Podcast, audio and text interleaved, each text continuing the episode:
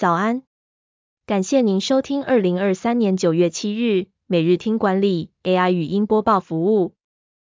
每天早上七点，用五分钟带您快速了解最受欢迎的商业新闻和职场话题。欢迎您至 Apple Podcast 或 Spotify 搜寻每日听管理，并订阅节目，还能一次浏览过往集数。另外，只要在经理人官方 LINE 聊天室输入“听书”两个字，就能解锁限量的隐藏优惠。首则文章是：苹果西打逐渐绝迹，食品厂大隐爆出食安危机，卖地求生后又犯下一大错误。老牌食品厂大隐因饮料苹果西打出现不明沉淀物，五月时遭桃园市卫生局要求停工至今，停工产线占整体营收百分之九十九。为了筹措资金，大隐计划出售台南市嘉里区七笔不动产。原本公告预计处分利益是一点三八亿，但后来更正为四千零四十三万元。这个错误可能误导投资人，因此台湾证券交易所对大隐开罚三万元违约金。台湾证券交易所表示，大隐违反了重大讯息规定，并延迟更正公开资讯，因此开罚，并函知大隐日后应确实依规定办理。第二则要带您关注，刚创业就被告诫市场已饱和。路易莎如何广设五百多家分店，跃居连锁咖啡龙头？路易莎咖啡董事长黄明贤分享，二零零六年自己刚创业时，很多人告诫他台湾咖啡市场已经饱和。如今十七年过去了，摊开路易莎财报，二零二二年合并营收达二十一点七亿，较前一年成长百分之十五点五，总店数为五百五十八家。已是台湾目前拥有最多分店的连锁咖啡品牌。路易莎的成功之道是透过展店策略，加强品牌知名度并提高获利，同时培养内部优秀员工开分店，并在校园设点以吸引学生客群。黄明贤重视制度管理，并协助门市计算人力需求。他们建立班表规则，并建立排班系统，依照过往相同商圈的人力编制。建议新展店门市的人力需求，例如一间店原本拥有价值十六万的人力，能做到六十万业绩。如果让既有人力顺利服务尖峰来客数，能将业绩提高到八十万。总公司人资部也能透过排班系统和门市招募顺利对接。例如门市需要四位正职与四位计时员工，但实际上却只有两位正职与十位计时员工，就可以询问门市状况。协助人力调动。第三则新闻是，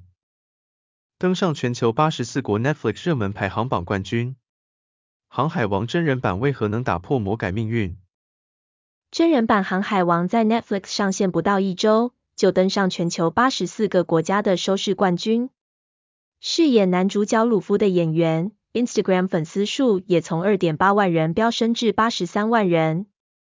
航海王》是一部关于船长鲁夫和伙伴们寻找大秘宝的冒险故事。漫画自一九九七年发行以来，全球销售超过五亿本。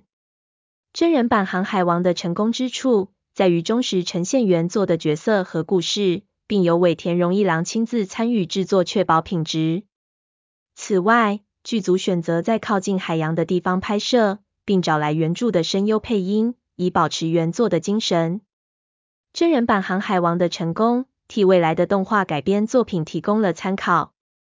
漫画改编真人版作品，不能只是一比一重新还原，更需要思考粉丝们为什么喜欢角色，从角色间的互动、情感连结，挖掘角色的梦想和动机，并忠实呈现这些元素。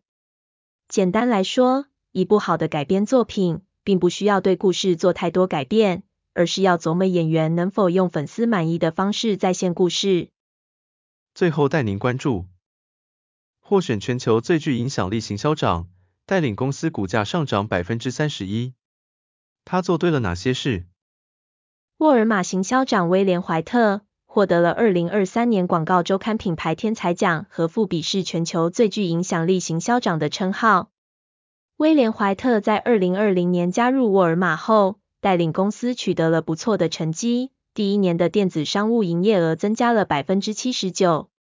威廉怀特的成功秘诀在于持续更新的行销策略，其中包括推出会员订阅制度，提供免费配送和加油折扣等福利，还利用网红行销，建立了沃尔玛创作者平台，让创作者分享产品心得并获得销售佣金。此外，威廉怀特也注重塑造企业文化，提倡多元、平等、共融的政策，并设定了员工多元化的目标。威廉怀特希望透过这样的文化，激发员工的好奇心和创新能力，推出更好的产品。感谢您收听，我们将持续改善 AI 的语音播报服务，也推荐您订阅经理人电子报，我们会将每日 AI 播报的文章寄送到您的信箱。再次感谢您，祝您有个美好的一天。